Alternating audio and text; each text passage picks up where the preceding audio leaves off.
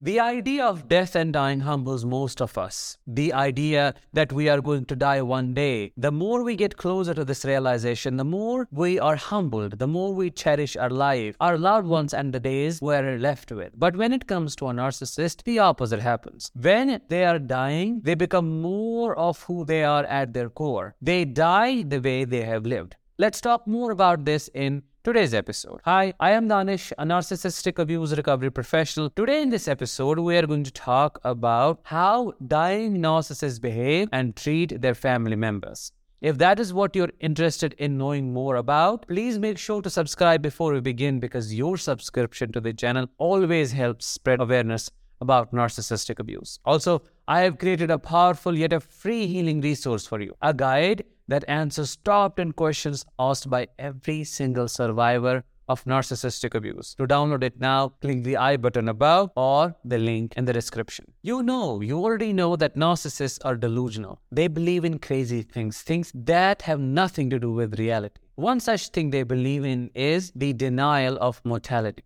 They think they will stay young and powerful, in control forever, and death will never strike them. But you and I both know time spares none. Death spares none. Sooner or later, a time comes in their life when all their delusions are proven wrong and they become a worst version of themselves. Why? Because they thought their reality was going to be the same forever. They will never die, they'll be young, they will be able to impact everyone the way they used to, they will be able to control every single person who is connected to them, they'll be able to acquire supply. But Dying is quite entire to all of that. It is the absolute loss of all power, all capabilities, all resources, and all control. So when they are dying, they can't keep those barriers up. They used to keep intact when they were okay, when they were fine, when they were young and powerful. Now all those barriers of narcissism are coming down and they are not able to put up a facade, wear those masks anymore that suppressed their narcissistic, ugly self. Consequently, they become angrier, more hostile, cranky, more vengeful, more aggressive, and a very, very difficult person to deal with, especially for those who are their caretakers. And when that happens, the person they are at core comes to the forefront and takes over their life. They treat their doctors, nurses, caretakers, and whosoever is involved in the process in the worst way imaginable because they think nobody is equipped enough to be able to take care of their grandiose self. So they create an overwhelming demand on the system to be perfect, to meet all their expressed and unexpressed needs, and that leads to more aggression and hostility. They're easily triggered, easily agitated. Why? Because the lack of control that they are experiencing now, they try to compensate for it through this crankiness, through this weird behavior that is unhinged and uncontrolled. So their children, including those who are their flying monkeys, start pulling away because it's very difficult to be around a person like this. They just pray for their death and passing away because it becomes almost impossible to help them because they do not allow anyone to help them. It is the ultimate collapse of narcissistic self. Narcissistic self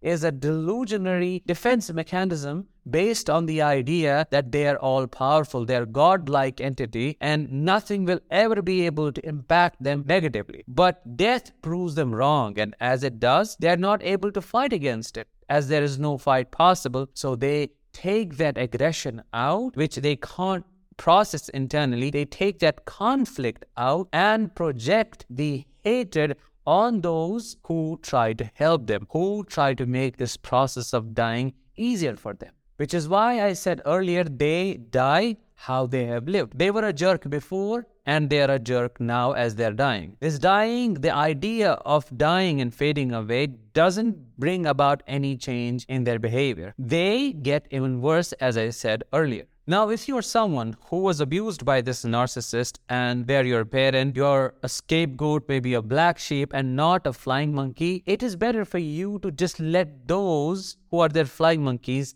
take care of them because they are going to treat you in the worst way imaginable. You need to know and understand that they will take most of the supply from you. They will use you the most but treat you the worst. Yet those flying monkeys may not contribute as much as you would, but still you would get abused the most. So it is better for you to stay away because your parent has already died years ago, so there is no point of taking care of them. Yes, maybe you're a compassionate person, and if you still choose to do so, I respect your choice. I respect the fact that you are an empathetic person. At the same time, you have to have very strong boundaries. You have to prevent this wounded beast to attack you because they will try to tear you apart. They will try to destroy you since they are so unhinged and out of control. In a nutshell, we can say a dying narcissist becomes more hostile, more aggressive, more punitive, vengeful, entitled, and grandiose because they can't control anything anymore. The reality has shattered their narcissistic false self, and that is why they treat everyone in the worst way imaginable. They become who they are at their core and they die